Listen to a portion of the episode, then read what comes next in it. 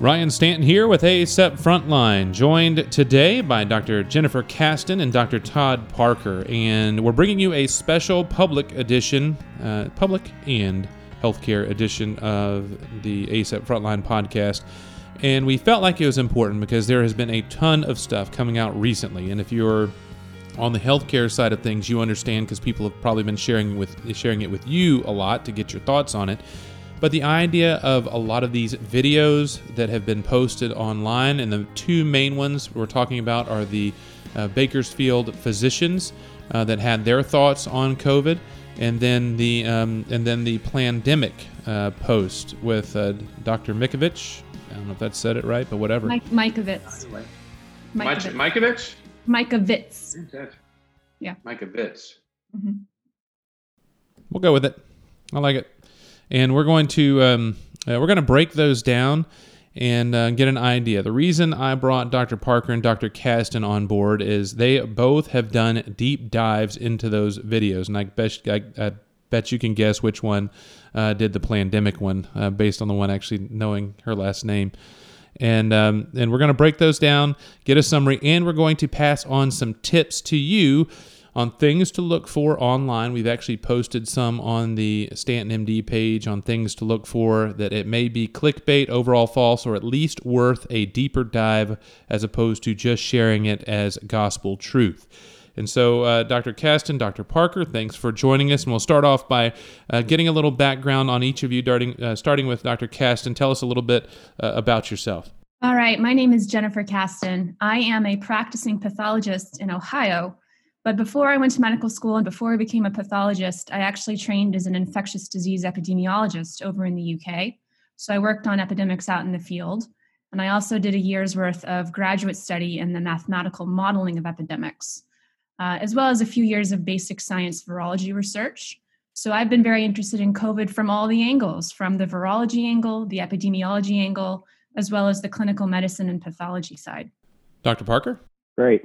And uh, I am not nearly as accomplished or have as many initials behind my name as Dr. Caston, but uh, I actually, th- medicine is a second career for me. I started off in the Navy. I actually flew for the Navy for 10 years, um, decided that I wanted to go to medical school and, and changed over uh, and, and ran a department at the Naval Hospital before uh, retiring.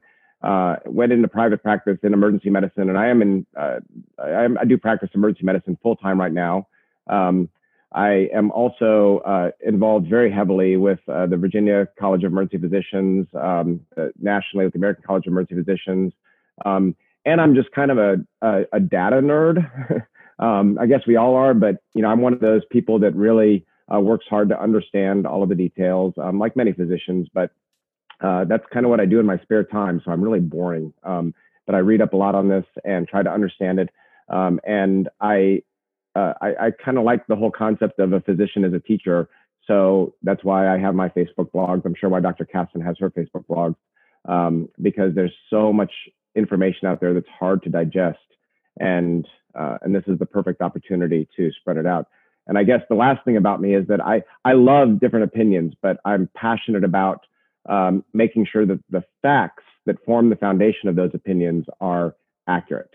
And once those once that foundational fact basis is established, then have at it. Form your own opinions. Yeah, I agree with that completely. That's what I say on my page all the time. Let's just establish the facts. You can use it to inform your own views and your own analyses, but at least we'll start from the same place. And that is exactly what we're looking for here. And because I've had a lot of people respond when I have responded to, especially these two, to say, well, there is this in there.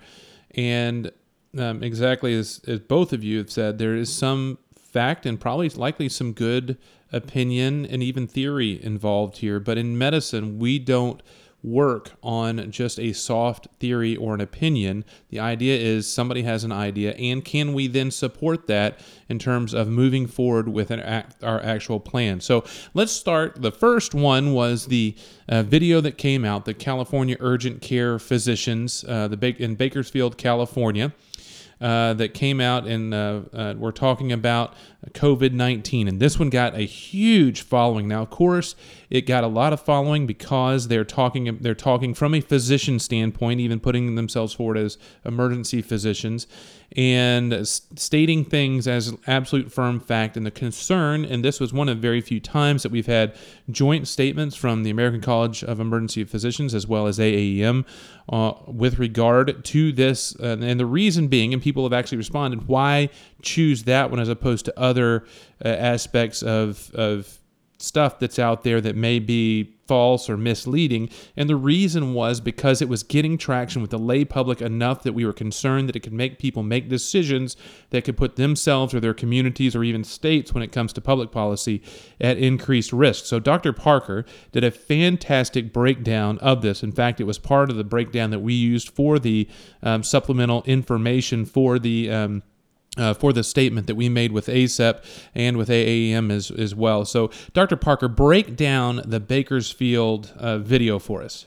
Sure. So, you know, first of all, as we said before, uh, you know, these these two doctors have opinions, and they are using uh, data, and I'm going to use that term sort of loosely, um, to form the foundation of their opinions. And so, I, as I've said frequently, I don't necessarily disagree with many of their opinions. I actually, you know, personally agree with with with you know a number of them. Um, but again, you have to use you know a factual basis. So, um, you know, I'm not going to go through the point by point because it's an hour long video. the the primary problem with with the video is their use of statistics. And so they they own urgent cares and you know I I'm not going to go so far as to say that that is their motivation. But as we all know, when you're evaluating any research, you have to first look at the motivation and conflicts of interest of the people that are putting the information out. So I think it's worth noting that they own urgent cares. They have not practiced in emergency departments in uh, at least eight to 10 years, and their, their business is hurting. But again, to be very clear, I'm not saying that that is their motivation, but I think it's the first point that you have to look at. Um, next is how they use their statistics. So they are testing lots of people at these urgent cares, um, most of them symptomatic. Um, they do say in some follow up videos that they were testing asymptomatic people. Um, I can't imagine that that was a huge number of people because other physicians that work in that region and in California were saying that there were extreme shortages of test kits um, and that they were only able to test the people that were symptomatic. So uh, they may have been testing people that were asymptomatic, but I think most of those were symptomatic with symptoms that could have been COVID. So you don't have a random sample of people. If you were going to perform 6,000 tests on just random Californians in different regions, uh, walking down the street, uh, then you might get a better sample of what the prevalence is. But in this case, they were testing people that were seeking care, and there's a, a zillion analogies out there, you know, for the public, uh, you know, to, to, to use this. If you were going to say that there's you know 30 people in my ER and three of them are having heart attacks, you can't say that 10% of the population is is having a heart attack right now because 10% of the patients in the ER are having a heart attack. So that's probably the easiest um, one to understand. So they take the prevalence based on their study, uh, or I'm sorry, based on their uh, testing. They also look at the testing data that is done statewide, and then they extrapolate that to say that this is how many people have COVID in the state.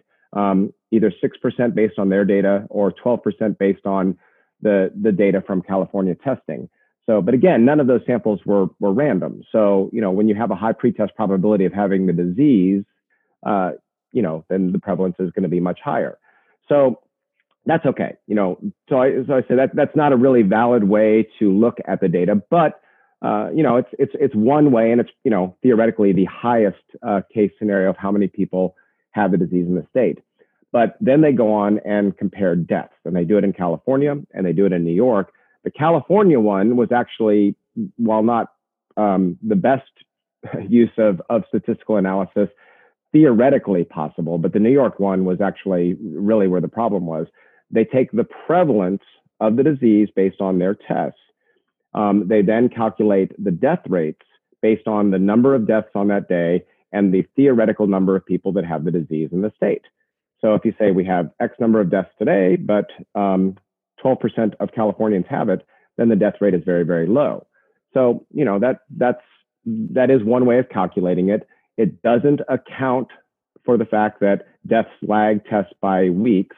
You know, as we know, these patients go into the ICU.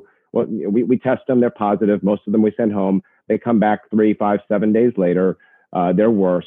We hospitalize them. Most of them, uh, at least the ones that I'm taking care of, get put on a medical surgical floor on, and then they get escalated to the ICU, maybe go on a vent or not, and then die. So that process takes several weeks. So the deaths are going to lag positive tests by by several weeks.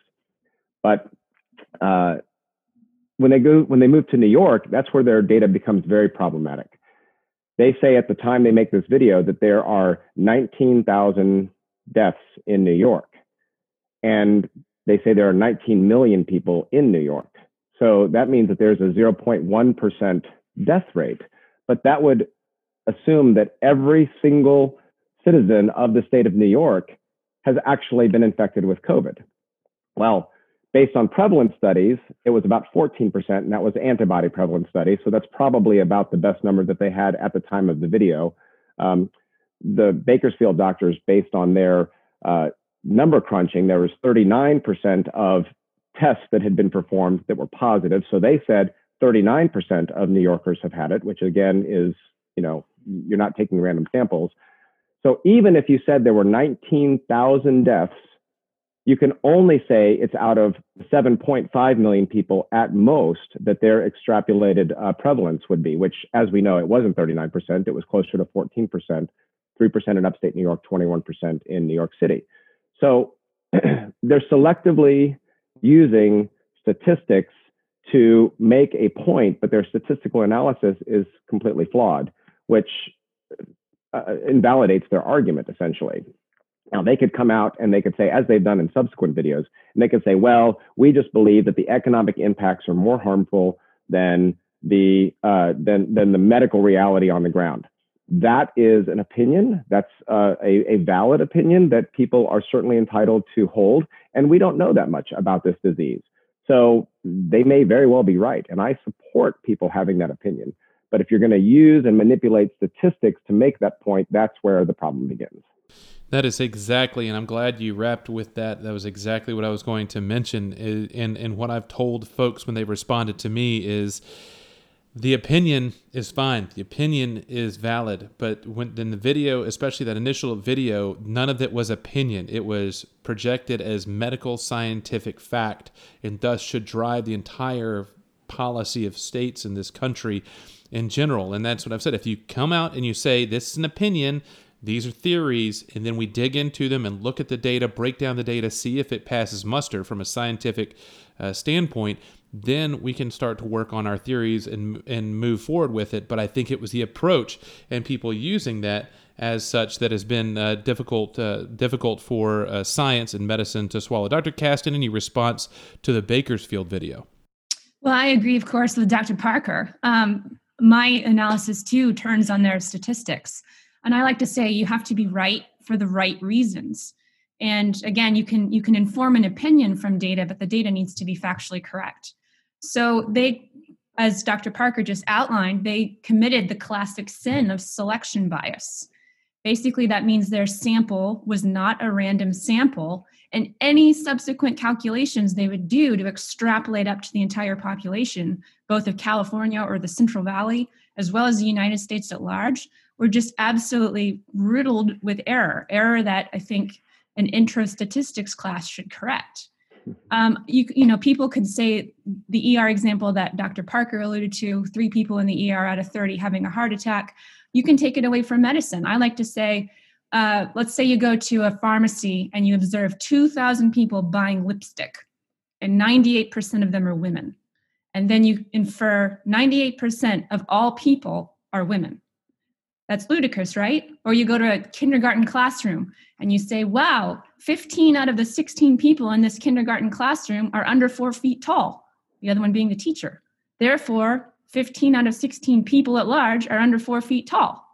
You can't do that, right? You have to make sure that the sample from which you're extrapolating is actually representative and random of the population at large. Um, and then again, when it comes to opinion, uh, of course, we're all entitled to an opinion. It's a free society. Everyone has the unalienable right to express their views. But then you need to ask yourself well, why do people need to call a press conference and get the amount of attention that they've had simply to express an opinion? The only reason they were able to garner that sort of spotlight is because, again, they were leaning into their authority as emergency physicians or, as in their words, experts on immunology and microbiology and statistics, um, presenting their opinions as though they were established scientific fact. And you know, people have asked why, like you said, why this particular video, and and Dr. Caston, you, you hit right on it. It's it's that they put themselves out there as emergency medicine experts, as uh, as as being experts in all of these things, and that's what got the attention of the American College of Emergency Physicians and the American Academy of Emergency Medicine. And like Dr. Stanton said, you know, you can barely get those two organizations to agree on anything. Whenever a joint statement is issued by the two of them, that's significant. Whenever a joint statement is issued within 24 hours, that's unheard of. And and this is really what it comes down to: is they put themselves out as emergency physicians that are experts in all of these fields and that's really where the problem came from. You know, they talk about, you know, all the death certificates that they are signing and all the autopsies that they attend. And, you know, I, I'm, I just, I just worked three shifts in the last, you know, three days in the, in the hottest spot in, in our state for, for COVID. And, you know, I mean, I don't know of any urgent care doctors that are signing death certificates or going to autopsies. I don't know of any emergency physicians that are going to autopsies. So, you know, that all those things are, are ludicrous. The last uh, autopsy I attended was during a forensic rotation back in my second year of residency because I had some extra time uh, because I had done a year of surgery, so I didn't have to do my surgery residency that that those rotations. So I went and I I enjoyed it, but it didn't involve COVID, and I don't do it now. Um, I, I, prefer to avoid death as much as possible. I am an autopsy pathologist, actually. so I can assure you, I've never seen any urgent care doctors show up at an autopsy of mine. Um, and I can also, if you want, discuss some of that death certificate information because that is a, a popular concern amongst the general public. Oh, absolutely. Yeah, I think that is actually a perfect uh, thing to go into. We didn't expect it as a topic, but I think it is a really good one, especially since we're focusing on the public and we have an actual uh, expert with uh, uh our pathologist uh, here with Dr. Caston. I think that's a, a great segue before we roll into uh, the pandemic. Well, and I think it's good to have we have a perspective of a pathologist who, like I always say, and you'll appreciate this. The only doctors that make that actually make diagnoses are pathologists. You know, the rest of us are just guessing. Um, but you know, I, I you know, as a, we have a practicing clinician that fills out death certificates, and we have a pathologist that fills out death certificates. So we really have the two sides of people that that fill out death certificates here, and that's that was actually the topic of my post, you know, this morning. Um, that that that is just getting out there. So it's an important topic. It is. So, uh, well, we can start with two angles, two things that the public is concerned about, as well as things that were mentioned in the Bakersfield Dynamic Duos video. And the first is that um, deaths, which are actually due to other causes, are being incorrectly attributed to COVID, either out of uh, some sort of malicious intent or just out of ignorance. And I think people don't quite understand how a death certificate works and the fact that you can have a top line cause of death and then contributing causes of death. It is completely valid for COVID to put such physiologic stress on your system that if you have a pre-existing condition, for example, a weakened heart due to ischemic heart disease, you simply can't compensate. So a person who has a perfectly functional heart can beat off COVID, but a person who already has bad coronary artery disease cannot. So in that case, if COVID, the stress of it, triggers a fatal heart attack or acute heart failure, you can fill out a death certificate where the top line is acute myocardial infarction or acute cardiac failure, secondary to acute respiratory failure, secondary to COVID 19. That is completely valid. And it's not just a piece of paper, it's physiologically valid. It's how medicine works and it's how the body works. And then the second concern that people have is that uh, there seems to be two separate sets of numbers at the same time, and that's caused some alarm. And there's a very good reason for that. That is, the United States actually has two separate tracking systems, one of which is formal and involves the long form death certificates, and the other of which is much more immediate. The long form death certificates go to the National Vital Statistics System, which is maintained by the CDC, and it takes a very long time. Um, it takes, on average, between one and eight weeks, depending on where you live and only 84% of the deaths in the United States are entered into the system within three months after the person dies. 80% of them can be kind of auto entered, but 20% of the 2.7 million deaths in the United States require an actual human being to hand code and enter it into the system. So that's very laborious, it's very labor intensive and time intensive, and months is something we do not have when we're trying to get numbers for an epidemic. So, fortunately, we have an entirely separate system, which is based on uh, surveillance for infectious diseases of public interest. That is an immediate system. That is the one into which all the state health departments report and the New York City Health Department reports. That's tabulated in real time. So, whenever people look at the public and they look at, for example, the Johns Hopkins COVID deaths counter or the Worldometer's COVID deaths counter, the reason that number is higher than that CDC number is because, again, CDC just lags from that long form uh, death certificate tabulation. And then the more immediate ones, where you just have a single top line cause of death, which is COVID 19, that goes into the immediate system. So that's why, for example, last week, one number was about 37,000 deaths and the other number was about 68,000 deaths. And people said, hang on, what's happening? That's what's happening. I Agree completely. And in fact, they just issued a new provisional death uh, table. They just updated their site.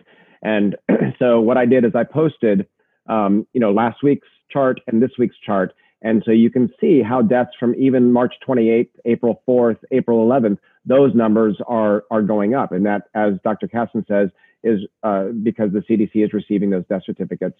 Um, you know, as I was actually writing up a previous post on this, that morning I had just signed uh, two death certificates on our electronic um, uh, death reporting system that were from deaths that happened two weeks ago. Mm-hmm. So I was just receiving the death certificates through our electronic system, signing them and sending them back two weeks after the deaths happened. So, you know, those deaths are just now being reported um, up to the state and, you know, probably haven't made it to the CDC yet because they were electronically, they, they may have, but as, as you said, um, all of the COVID deaths are actually being manually entered, even if they are uh, uh, electronically assigned they're being manually entered because they want to make sure that you know, their numbers are as accurate as possible. So, yeah. so that's a classic example of, of the lag. And part of that lag is because, at least in our area, the nursing homes are a little overwhelmed. And so their death certificates normally take three to five days to get to me. And, uh, but they're taking about 10 days to two weeks to get to me to sign right now. And so that's, that's a, that's a, that's a real world example of that lag based on the new chart. So the, the, the number of deaths is up into the mid 40s. And uh, I think you know where the provisional death chart is important is looking at the excess deaths. A lot of people have said, well, you know, people are reporting COVID deaths um, that were actually other things. You know, anybody who dies of pneumonia is a COVID death. Anybody who has a heart attack is a COVID death. And so the key is to look at the excess deaths and then to break those down into the different categories. And I think that this chart does a nice job of that. It's a little bit, uh, it's a, it's a lot to digest when you first look at it. So when you break it down, you know, as, starting March 28th, you begin to see excess deaths. So March 28th, there's 104%. Uh, April 4th, 117%. April 18th, um, I'm sorry, April 11th, 126%. So the excess deaths start at 2,000, 9,000, go up to 14, 15,000. And then um, as you get to April 25th and May 2nd, uh, those numbers drop dramatically because they haven't received those death certificates yet. So you look at those excess deaths, but then they break the categories down. There's deaths due to COVID, deaths due to pneumonia, deaths due to flu, deaths due to uh, listing any one of those three. And so you can break it out. So if you have deaths due to COVID, pneumonia, and influenza, and that's one number, then you take out the deaths due to influenza, the deaths that list influenza, and the deaths that list, list COVID. Now what you have are pneumonia deaths that aren't related to flu or, um, or, or, or COVID. So that gives you a number, and, and basically it's, it's running right about 4,000 pneumonia deaths uh, each week that aren't attributed to COVID or aren't attributed to pneumonia. Well, when you look back at January and February before COVID really took off, there were roughly 4,000 pneumonia deaths every week that weren't attributed to flu or COVID. So those numbers are relatively consistent which to me is a good, strong indicator that there is not a lot of overcoding and overdiagnosis of COVID on these deaths. The number of non COVID, non influenza deaths is remaining relatively constant even through this pandemic. And that's how you can use those charts to distill that information out. Yeah, and I, I also just want to add that excess mortality indicator is a really important one. Because um, different things will be packed into it. It'll be deaths that are attributable straight to COVID for people that were infected with COVID and died of it. But there's also going to be deaths from people who are, for example, too frightened to come into an emergency room, people who didn't get their cancer screening on time and developed an advanced cancer, et cetera. There's excess mortality packed into COVID that has nothing to do with actually being infected by the virus. And, um, and, and the other thing about the excess, oh, sorry, go ahead. No, you finish your point. I'm sorry. I was going to say the other thing about the excess mortality is it, it's very patchy, as you would expect. It's very heterogeneous, given how heterogeneous the epidemic is in the United States. So in, in New York City itself, in the five boroughs of the New York of, of New York City, um, the excess mortality rate was 325% for some of those weeks, which is not going to be true in North Dakota, for example. Uh, the other thing is um, as you all well know, testing for COVID has been in uh, very short supply in a lot of places, particularly earlier in the epidemic, which is why we have two separate ICD 10 codes for COVID. One of them is UO 7.1, which is COVID 19 virus identified. The other one is UO 7.2, COVID 19 virus not identified. And that latter one has also given the public some alarm because they feel, again, perhaps that's being inflated but I just want to point out to people unless you were an NBA star or like an Instagram influencer, someone just critical to the running of the country, right? You probably didn't get a test every Tuesday if you wanted one. So just keep that in mind. If, if physicians are using their clinical judgment and they're saying, well, this really looks like COVID, it's presenting with all the classic features. Unfortunately, I just couldn't get my hands on a test. And also, in places where testing is still rationed, rightfully so, tests are being given to those who are still alive, not those who've already died, which makes good sense, right? So even if someone is strongly suspected to have died of COVID, people aren't rationing those very critical, precious tests on someone who's died. And I, I agree completely. You know, from a clinician standpoint, and, and Dr. Stanton, you, you, I mean, you can address this too. These patients are very characteristic. Now, I mean, there's a lot of patients that we don't know, and we say, well, maybe it could be, or maybe it, maybe it's not. But a lot of these patients have a very characteristic appearance. I tell people I would never be comfortable clinically calling a respiratory failure death influenza without a confirmatory test because there's nothing unique about it. Okay, but the the the, the X-ray, the CT scan appearance, um, the the profound hypoxia, uh, you know, the ARDS, you know, the other characteristics that these patients have is critical. And you know, there's also just the uh, the, the community epidemiology and demographics. So, exam- one of the places that I work, there are a lot of chicken plants, and it is going through the chicken plants like wildfire. So, if you have someone that comes in from the chicken plant with a multifocal bilateral pneumonia, hypoxic, who develops ARDS, who's otherwise healthy and has no reason to develop to develop that, and their COVID, their initial COVID test is negative, and then they die you know that that's covid. I mean it, it it just it almost can't be anything else. You know now it's possible that one out of 10 or one out of 20 of those maybe aren't. Um, and so there maybe is a little bit of error in there but it's it's not some big overwhelming uh, you know conspiracy to hide this. So I, I think that's important. And and your point about the excess deaths was so important and it's going to be interesting to see that all teased out. I normally about once a week will get a call from ems on the field to a terminator resuscitation. Um, and we're getting them every one to two night, you know, I mean, one or two every night right now. Now, some of those are potentially COVID and you hear them say, well, this person's been sick for a week and now they, now they've just suddenly died. But I think some of them are um, people that are, uh, you know, not seeking, not seeking care.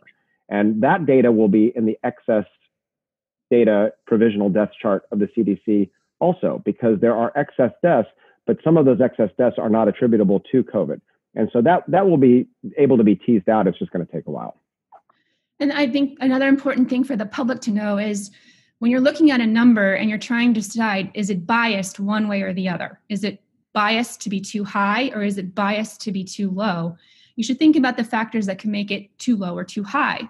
So, in the example Dr. Parker gave, uh, maybe somebody inadvertently, not maliciously, not trying to hoodwink anybody, codes a death as COVID when it actually wasn't. But will that be washed out by people who miss deaths entirely or feel too cautious and say, well, I don't know, there wasn't a test, so I'm just to I'm just to attribute it to pneumonia instead, right? those two on a population level are going to balance each other out. So there's not going to be a systemic bias to make it too high or, or maybe even to make it too low.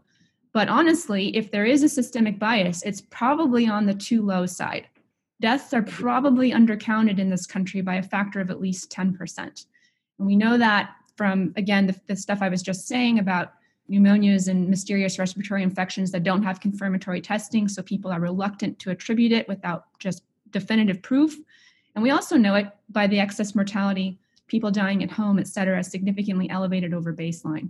So we, we feel fairly confident that we're missing a decent number of COVID deaths. Not not half of them or anything like that, but probably about 10%. I'm super jealous of pathologists because when you guys put things down on a death certificate, you know what it was. You know, we're guessing. We hate it, right? And so you you hit the nail on the head. As clinicians, we we um, underreport because everybody's so scared to put something down that might be inaccurate. And so there's no question that that I, I think more people are not putting COVID in deaths that are probably COVID because they're too scared to call it COVID without a confirmatory test than the other way around. Yeah, concur. I actually want to congratulate uh, Dr. Caston uh, because hoodwinked was the word of the day. Um, so congratulations for pulling that into the podcast. Uh, probably a a much later than expected freeze, which is going to happen uh, apparently tonight after it stops raining in our part of the country. And I just wanted to bring in a couple of things. Is it one? I think a lot of the public wants to see death, doesn't want to see death, but wants to consider death as black and white as a true and false answer. This caused it, but death rarely happens in a vacuum. There's always there's in most cases other than getting hit by a bus, there's there's usually contributing factors and it's it's a combination that brings about the demise and not necessarily one single focal data point that says this is the cause. And so just because and what we're seeing a lot of is the strokes and the heart attacks likely is being contributed by COVID when we can find the COVID in there. The findings, as Dr. Parker mentioned, the early, the the mild the milder presentations of COVID they can be all over the place, but the really sick versions of COVID they are pretty clear, especially on imaging studies of exactly what they look like, what they act like, and what they are. And, and under, under the under the microscope too. yes, yeah. And if I ever have to get a microscope out again, I'll probably quit medicine. But um, they don't trust the, us with microscopes whole, anymore, Ryan. You know, they, they took them they took them away from us. Yeah, well, it's the we, same with us. It's the same with us in stethoscopes. well, then we we ended up cutting ourselves on the slides and doing all kinds of silliness. And the other thing that we always hear about is the potential pressure to place COVID as a diagnosis, or that we are compensated financially to put COVID as a diagnosis, and that is not the case. One, and I'll ask you guys, you can respond. I have not seen one person encourage me. In fact, it's almost a, oh my gosh, they got COVID? Crap. Um, so, no encouragement whatsoever to put COVID as a diagnosis. And there's absolutely, just like with the drug industry, no financial benefit that has come to a physician or anything else for diagnosing COVID. In fact, for us, we're actually losing um, potential compensation if we place COVID because of the way that the current laws and regulations and billing are happening right now. Have you guys, maybe it's just me in Kentucky, I'm just in central Kentucky, I'm being sheltered and not being pressured to do such dastardly things, but are you seeing or heard of any such thing with any factual uh, aspect of things? Absolutely not. Um, but it's it's more important than just anecdotes than just the three of us saying, "No, we've never seen it." And that's that's worth something, but it's not worth that much, right? Um, I think we should go back a little bit and look at the foundation for some of this misinformation. So you'll probably see passed around on the internet that A, you get an extra $13,000 for diagnosing COVID, and B, hospitals get $39,000 for putting someone on a ventilator. Have you seen these? Yes, everyone's seen these memes and such. Oh, yeah. Oh, yeah. Yes. So where does that That's come from? Where does it come from? Because as you said, Dr. Stanton, Dr. Parker, it certainly isn't being deposited into my bank account. So it, it comes from two, two sources. The first is CMS, the Centers for Medicare and Medicaid Services, who set reimbursement fees and, and schedules for different diagnoses and diagnosis related groups in the United States. So the 2017 fee schedule, 2017, you know, three years pre COVID, set uh, a 96 hour mechanical ventilation ICU stay reimbursement rate at about $39,000. And it set reimbursement for complicated influenza pneumonia at $13,000 reimbursed to the hospital. And again, this isn't a, a, bonus, this isn't a finder's fee. This is reimbursement for the care which was provided. And ICU care is fancy. It involves fancy stuff. It involves expensive equipment and lots of expertise from lots of people taking care of patients. It costs money to provide ICU care. This is reimbursement for services rendered, not a windfall. And again, that's from 2017. So COVID is just tacked onto that, which is quite reasonable. The second thing is that the CARES Act, which is our big trillion dollar stimulus bill that was passed in April, the text of the CARES Act gives a 20% over CMS reimbursement to hospitals and for taking care of COVID patients. Why is that? It's because patients without insurance and all the other people who might have trouble paying their bills, we want to make sure in a public health emergency that they're being looked after, they're being cared for. We've always, of course, taken care of people without insurance that's built into EMTALA and everything else. But just to make sure, especially since hospitals are hemorrhaging money because they've closed so much of their elective care, they're laying off staff, et cetera. We want to make sure that we remain open, we're able to take care of everyone in the United States, regardless of their ability to pay, which is a very, in my opinion, laudable and wonderful thing to do, right? So that's why there's this extra 20% bonus. I, I agree. And and you know, my like I said, my my side job with the Virginia College of Emergency Physicians is all related to reimbursement issues and you know the out of network billing, surprise billing, Medicaid um, adjustments.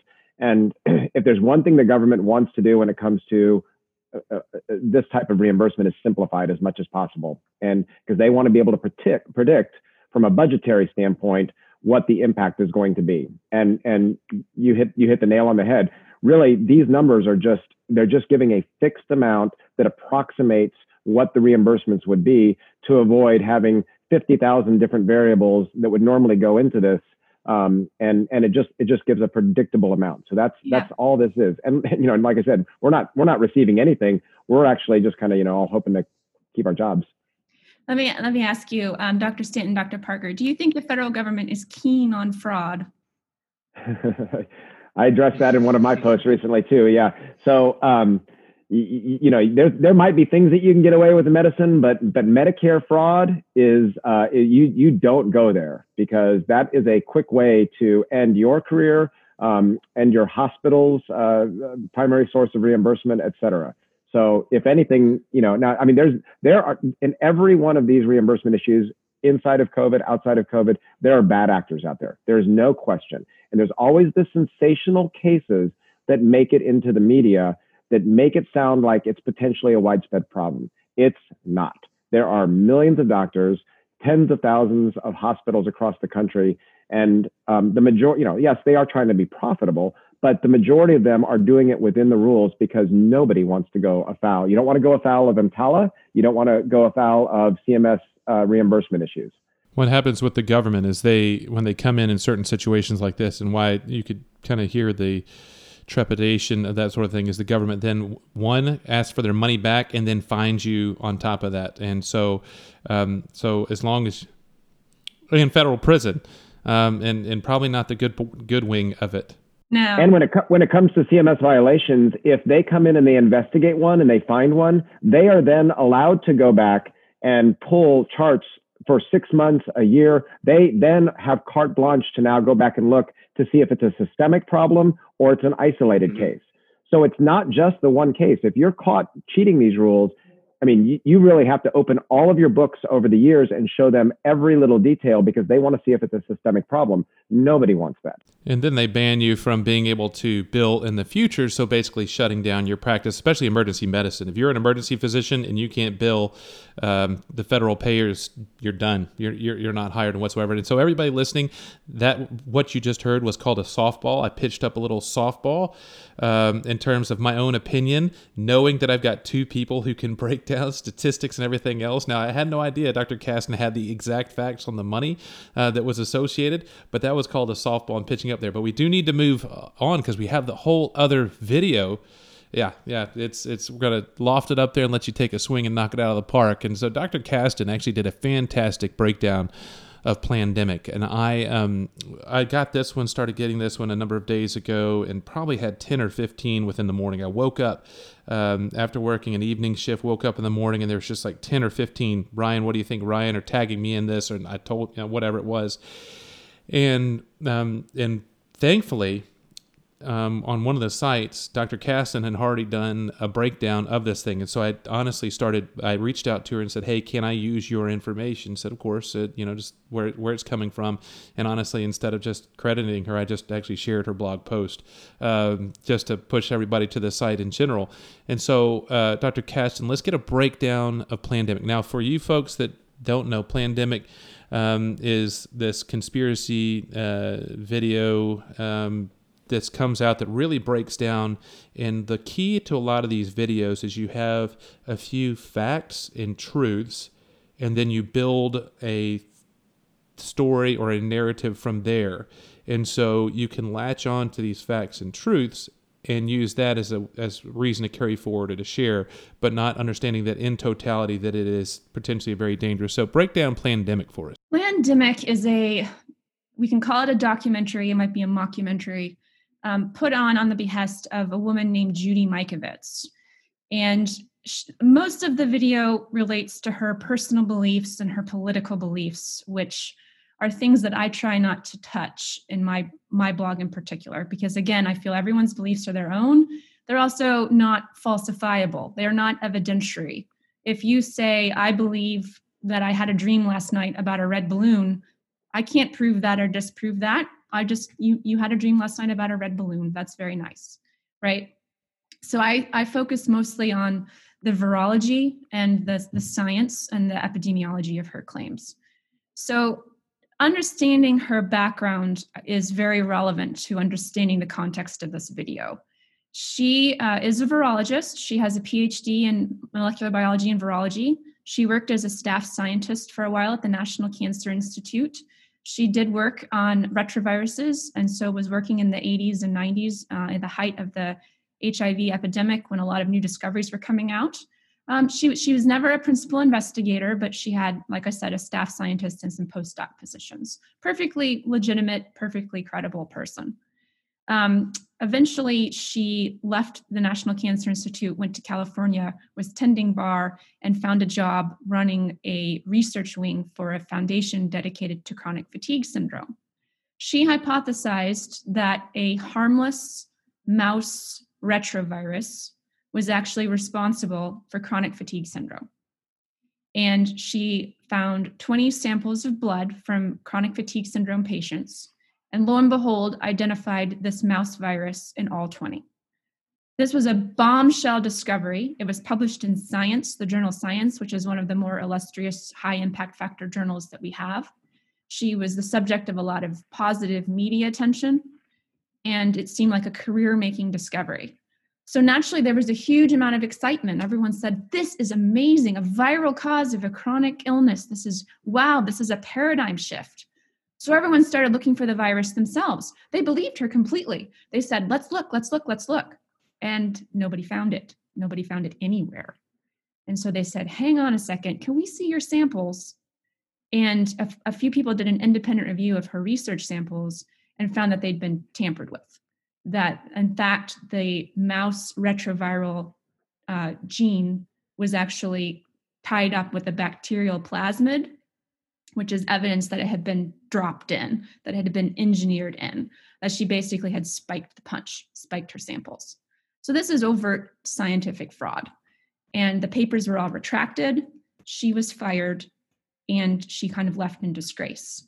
On the way out, she managed to steal some of the laboratory property, including the cell lines that she'd done all this work in, as well as the lab notebooks, which if anybody's worked in a laboratory, you know that those lab notebooks are absolutely precious and irreplaceable. They're the only record of years and years and years worth of work. Um, so she was charged with theft um, and arrested and, and jailed. So that's the story. Now her version of the story is quite different, and she's she's sort of turned it into um, a personal vendetta against Tony Fauci, which long predates COVID. But again, that's the sort of thing that those of us on the outside simply can't address if she says that she and Tony Fauci had a conversation, who are we to say that that occurred or didn't occur? You know, we weren't there. It's not falsifiable. So we don't discuss that sort of thing. At least I don't, not on my blog. But we can discuss her virology claims and her epidemiology claims, especially the ones that touch on public health and could potentially be dangerous to the public, because that's what we really care about. It's not so much that there's this voice howling in the wind. We want to know if she's saying something, if people listen to her, will it potentially harm them? So, one of her claims is that wearing a mask in public causes a potentially lethal carbon dioxide poison. That people wear a mask and they rebreathe their own carbon dioxide, eventually become hypercapnic and show all the features of hypercapnia and can die. Well, that has got a lot of traction with the public and it's alarmed people to a great degree. So uh, you simply say, no, that's that's simply not true. That you can inhale in through a mask and you can exhale through a mask. A mask is not a steel vault. It doesn't clap down over your mouth and nose. You can breathe quite freely. And the second claim she makes about masks are that you're constantly reinfecting yourself with virus if you actually have a virus. You breathe out, you breathe in. The virus somehow gets activated by being out in the environment and it becomes like a super virus. So when you breathe it back in, you're reinfecting yourself and you're making yourself sicker. All of that is just absolutely not true. The virus, when it leaves its host cell, risks falling apart and denaturing. It's a very precarious and dangerous trip for a virus if it leaves and comes back in. You cannot make yourself sicker by reinfecting yourself with virus you already have in your body. That is that is not a concern. So I don't want the public to worry that wearing a mask could somehow harm them.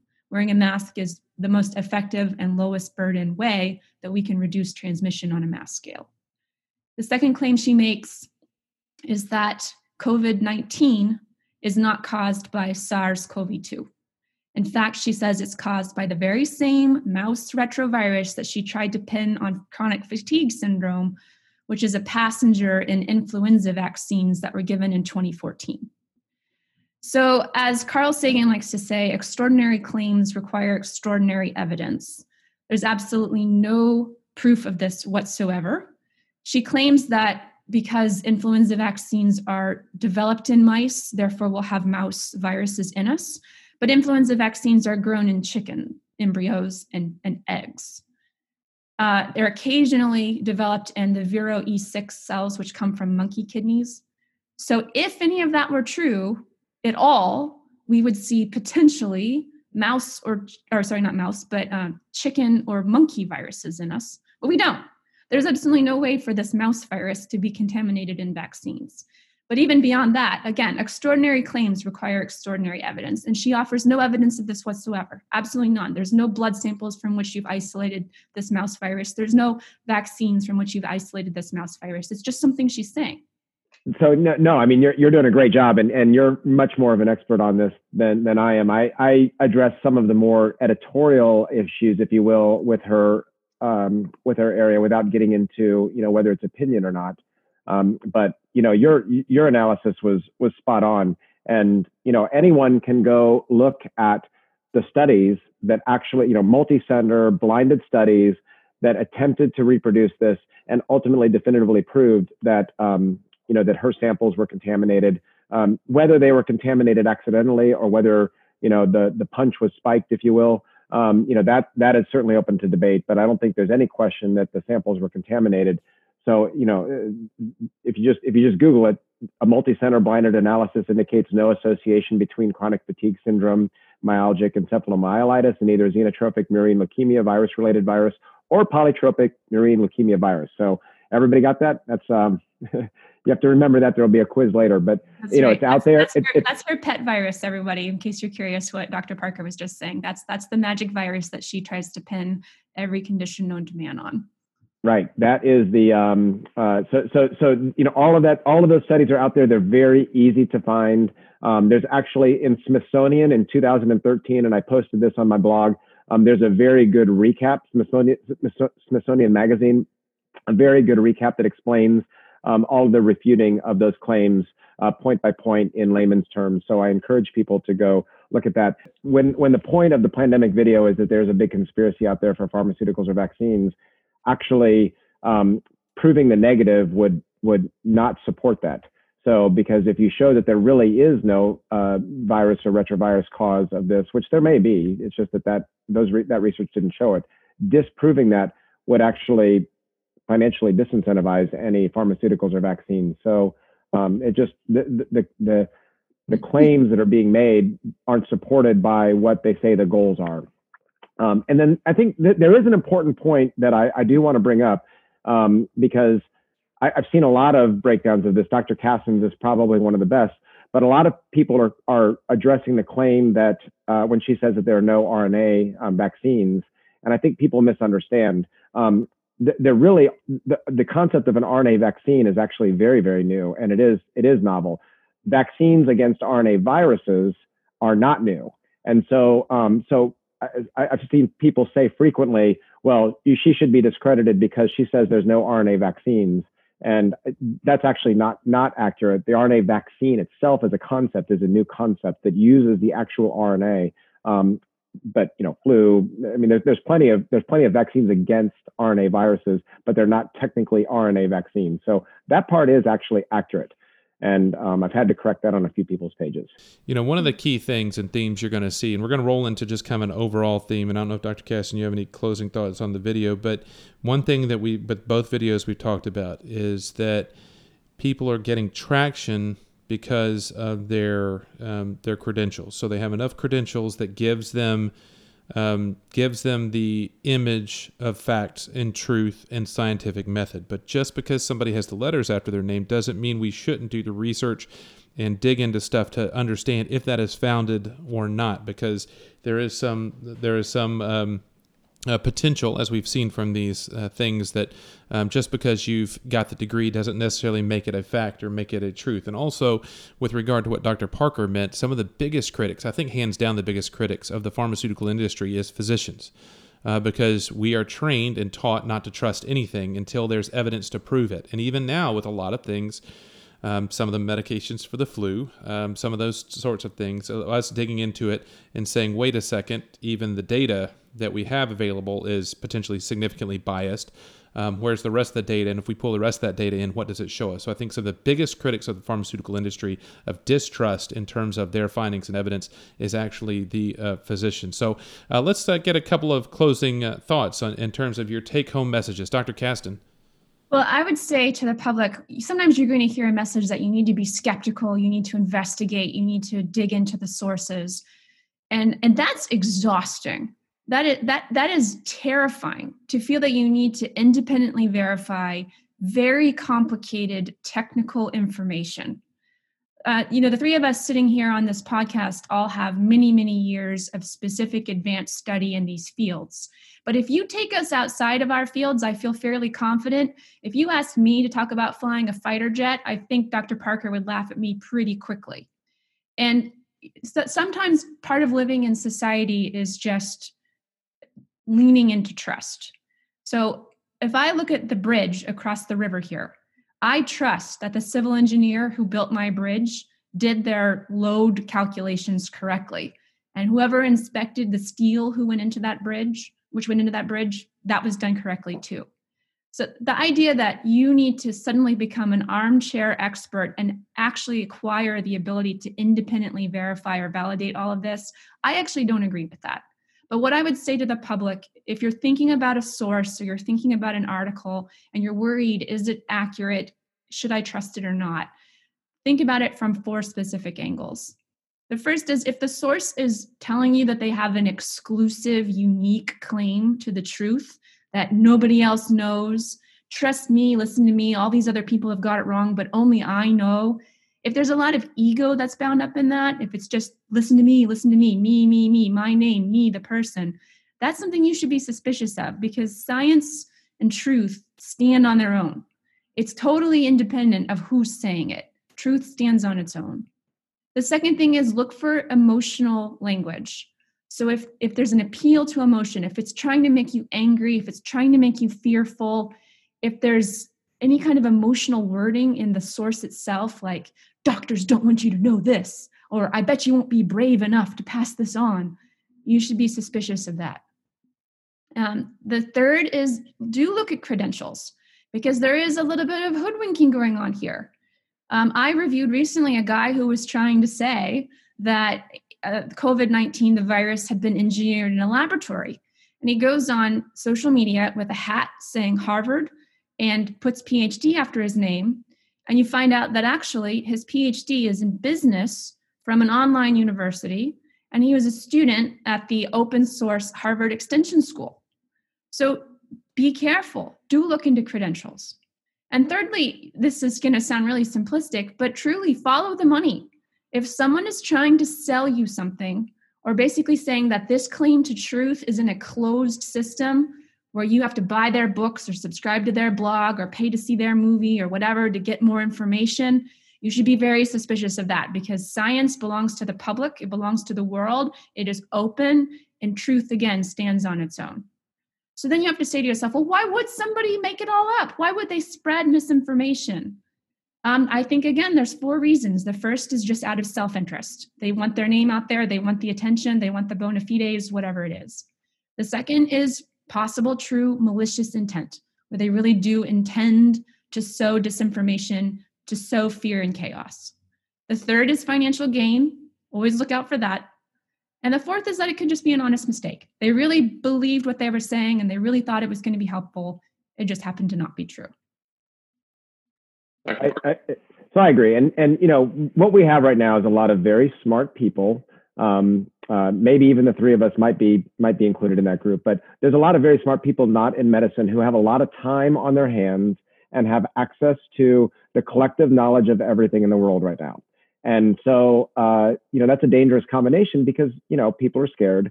People are looking for information. People want explanations. They want things that are going to give them hope and then they have their biases which influence all of that. So you know that's why we're seeing such a big push on all these you know the conspiracies and these alternative theories and stuff right now is because people people are trying to find these explanations and they catch on to things. And you know I, there there was a thing that came out a couple of weeks ago about the death of experts and it was it's it's actually been an ongoing thing. And you know I thought it was very good when I read it uh, and then, you know, of course, the Bakersfield docs posted their video like a day or two after I posted it. And I'm like, oh gosh, you know, because really what we have are we have experts, but as you said, we have all these sort of false experts.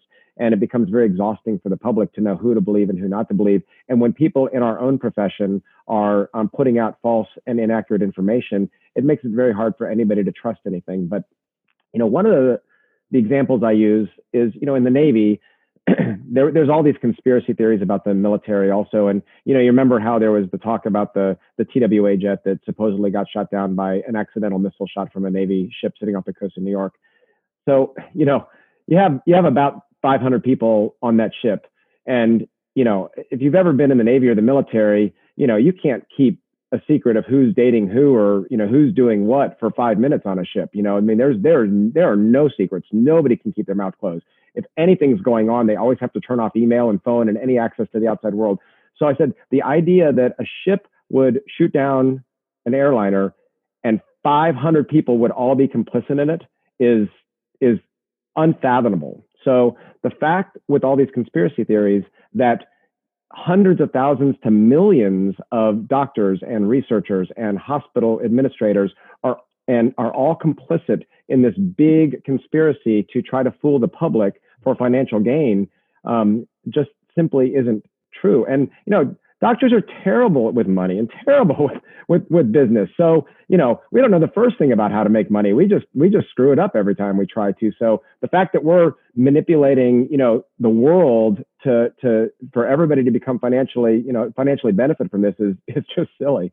So, but I I, I get the fear. I, I understand people want answers.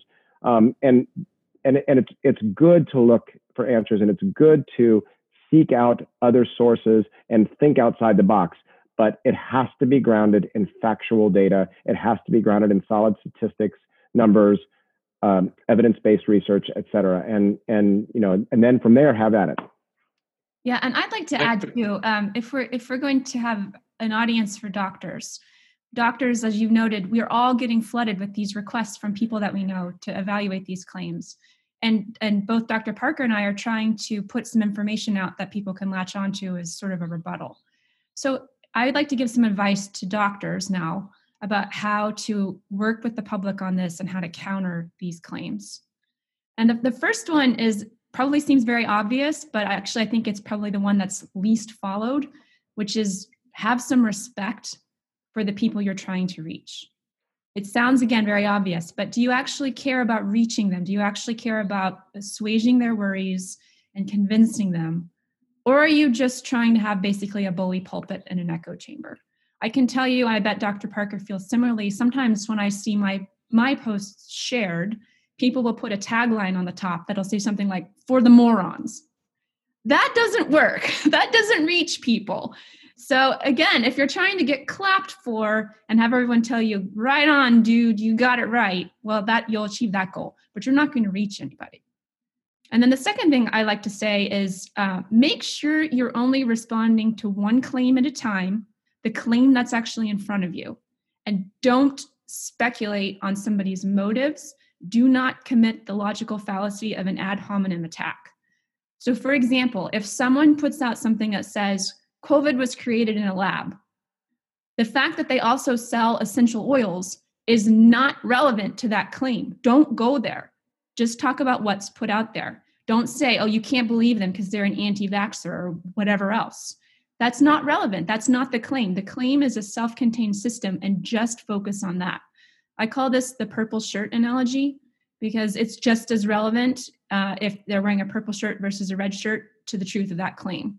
An anti vaxxer can tell you the sky is blue and they will be correct. Claims are independent of each other. So don't don't get messed up in the weeds about other things that people might or might not believe. Just talk about what's in front of you. And then the last thing is if you possibly can, do try to offer some sources, some objective peer-reviewed sources, because usually a counter will be, oh, well, that's just your opinion. Well, no, it's not actually. It's not just my opinion. Here's here's the reason why it's it transcends opinion and really goes over into the realm of fact. And that's actually uh, to wrap up what um, I've told um, folks, because you've actually, Dr. Kasten, pointed out a couple of issues that, that I've had where I get a little bit emotional on responding to a lot of these things. And I'll tell people to be skeptical uh, with the whole Dr. Ken Milne approach to things, but agree that, that as a public, or if you don't have the skills or the expertise to do that, Tr- find trusted sources um, such as Dr. Katz and Dr. Parker. That's exactly what I did with these particular. Is I cannot break these things down as well as they have, so I leaned on their expertise to break these down, and that expertise is out there. And I've also posted a couple of tips for the public to, for things to look for uh, in terms of um, uh, things that that may raise your index of suspicion with regard to a text i mean a, a post first if a word is misspelled that would otherwise relatively be easy, like the one post from a week and a half ago where they misspelled Kroger. Um, Kroger is a pretty easy company, and actually, Dr. Kasten, with the home of Kroger right there in Cincinnati, knows uh, knows Kroger's not the hardest word to spell. If a story or headline goes wildly against overall understanding or consensus of the current situation, again, talking about what Dr. Uh, Parker said on this, is we're not all the chances of getting everybody on the same page in a conspiracy is very unlikely. If the news source is a station or outlet that doesn't actually exist, I do this all the time. Actually, look up the news station that's quote that's in the corner. A lot of times these are actually just infomercials and they're just a made up station. So especially if it plays like an infomercial where the reporter is just kind of almost kind of like what I'm doing here is where we're lofting up softballs for the person to advance their sales pitch. Um, the story seems to be too good or too bad to be true. You learn this as a kid. Uh, things are rarely too good to be. If it seems too good to be true, it likely is. Any overly emotional or overly charged headline, an example, it was the most incredible, amazing, whatever it is. You won't believe what happens next. Click here. Um, that's another one. If the video or picture is super sensational, confirm that it's actually accurate and current. We've seen several things and, mentions of, of, videos and pictures that have been reused. I actually did this with a tornado that passed through our region here and passed a picture along that somebody had posted that said, "Here's the image," and I was like, "Wow, that's incredible." Well, actually, it was an old picture from from Kansas from like 2006. And then finally, if anyone or anything says, "Watch this now" before it gets deleted that is a draw. That is a hook. That is something to pull you in to get you engaged to think that you need to see something uh, because it's so scandalous that the machine or the deep state is going to pull that down. And those are some things to um, look for. And I want to I thank uh, Dr. Jennifer Kasten, Dr. Todd Parker for jumping on here. I want to make sure that they get their information out there because they are a fantastic source for you moving forward. Dr. Kasten, how can folks get in touch uh, with you in terms of your blog and other sources for information? Well, thanks for that. If anybody would like to, I do have a public Facebook page. So it's simply my name with my credentials Jennifer Kasten, K A S T E N, M D, M S C, M S C. And then Dr. Parker? I have a public Facebook page also. It's just called The Emergency Doc. Very simple. Uh, and uh, yeah, and, and, all these issues are, are, are, addressed on there. So, um, you know, welcome. I, I, welcome the conversation. Um, and, you know, I'm hope I hope you engage because that's the way we all get smarter on this. And I think one thing that we're learning is with the COVID 19 virus is that even as healthcare professionals, three physicians on this um, interview right here, we are all learning as we go. We are all digging into the data, trying to uh, really, for the most part, read the tea leaves to kind of see what, what this has. But I don't think anybody has the answers. And anybody who claims to have all the answers for COVID is something that you should be incredibly incredibly suspicious because none of us have the answers. It has fool it has proved us all of us wrong about some things, if not a number of things, um, and then there's some things that we've gotten right. But um, we're learning about this as we move forward. We won't actually have the answers until it's all said and done. So really, at this point, we're using science, the evidence that's available, our experiences to kind of drive that conversation. And we're not all going to get it exactly right, but at the same time, we have to be able to trust the sources and we want to make sure that the information out there is as founded and as likely leaning on the truth as possible uh, with the uh, available evidence. And um, so I want to thank Dr. Kasten and Dr. Parker both. Incredible resources. Thank you for allowing me to use your information um, with regard to these things because you definitely both break it down much better than I can do it myself and uh, great resources. And I encourage everybody listening out there to lean on you guys for information as we move forward. And as for me, you can contact me, youreverydaymedicine at gmail.com, youreverydaymedicine at gmail.com, or at everydaymed on Twitter. We also have our ACEP Frontline page. And until next time, I'm Dr. Ryan Stanton, and this has been some ACEP Frontline.